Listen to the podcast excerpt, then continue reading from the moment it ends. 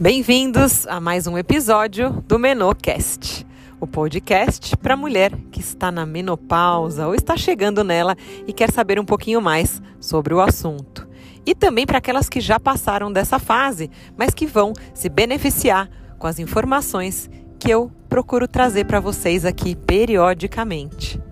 E hoje, o assunto do nosso Menocast é libido eu trouxe esse assunto porque é algo que aparece recorrentemente no meu consultório, principalmente quando se trata de mulheres com mais de 40 anos que estão chegando no climatério, que já entraram na menopausa ou que já passaram dela. Elas vêm se queixando para mim de falta de desejo, de não ter mais vontade de ter relações sexuais, de sentir que a libido, como elas dizem para mim, não está mais tão acesa como era antigamente. E aí, eu queria falar um pouquinho para vocês sobre vários aspectos que a gente precisa pensar quando a gente fala desse tema. A libido ela pode ser considerada uma energia, né, que, que flui no organismo da gente. E não necessariamente a libido precisa estar relacionada às relações sexuais. Tá? A libido, essa energia, ela pode ser estimulada de variadas formas. E a, a sexualidade, né, ela pode ser expressa por variadas formas. Então, eu descobrir aquilo que me faz bem, que me dá prazer, que me traz sensações agradáveis e prazerosas, é uma forma de estimular também a minha libido. Bom, fiz esse à parte, mas eu gostaria de falar aqui dessa questão que as mulheres trazem para mim. E quando elas falam da libido, elas falam para mim relacionado a essa vontade de ter relações sexuais, de se relacionar com a parceria. E isso realmente, quando a gente entra nessa fase eh, pré, durante ou após a menopausa, pode ser afetado. Uma das causas é a alteração hormonal. Quando eu entro na menopausa, como eu já disse para vocês aqui em episódios anteriores, eu tenho uma diminuição do estrógeno, que é o hormônio feminino. É, eu tenho alterações comportamentais é, e corporais importantes. Não necessariamente todo mundo terá, mas pode acontecer, é bem comum. É comum que a minha vagina fique mais ressecada, que eu tenha mais fraqueza nos músculos do meu assoalho pélvico e também que eu tenha alterações no meu corpo, da minha composição corporal e que po podem fazer com que eu me sinta mais, que eu não me sinta mais tão bela, tão feminina. Isso acontece muito. Então, quando a gente vai pensar em melhorar a libido, a gente tem que pensar em melhorar todas essas questões, né? Então, eu costumo falar para as minhas pacientes e para as minhas alunas de ginástica feminina que quando a gente trabalha o corpo e a gente começa a cuidar desse nosso corpo, isso é um primeiro passo.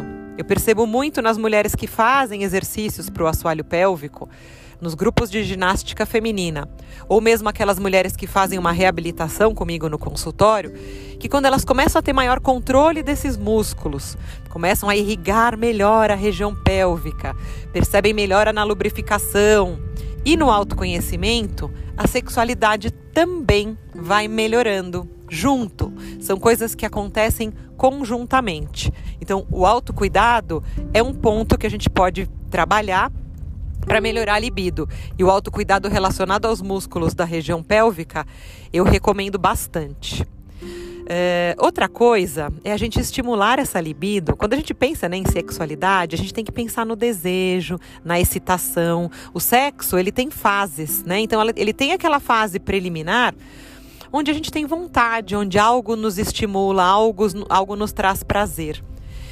A mulher, quando ela diminui aí os estrógenos, ela está nessa fase transitória que ela tá é um ciclo da vida dela. Muitas vezes alguns conflitos estão acontecendo em conjunto ela precisa se sentir amada, ela precisa, ela precisa se sentir querida, ela precisa se sentir cuidada. Então, uma parceria que faça carinho, que capriche nas preliminares, que faça as coisas que ela gosta, que use o perfume que ela gosta, que, que converse com, com carinho e delicadeza, ou mesmo que a trate da maneira que ela gosta e que ela tem prazer, é fundamental. E outra dica que eu dou Então, assim, a, essa segunda dica, né, seria em relação à parceria. Será que está tudo bem? Será que seria legal fazer uma terapia para que essa parceria, né, que esse relacionamento entre essas duas pessoas aconteça de uma maneira mais adequada, né, para estimular?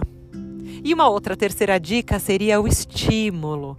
Que tal assistir filmes, ler livros, ouvir histórias que estimulem, que excitem, que tragam vontade de ter relação ou de se estimular? Então, são algumas dicas. Vocês viram que é um assunto amplo. Libido não é algo simples, né? E precisamos ver o que está aí pior, por onde começar.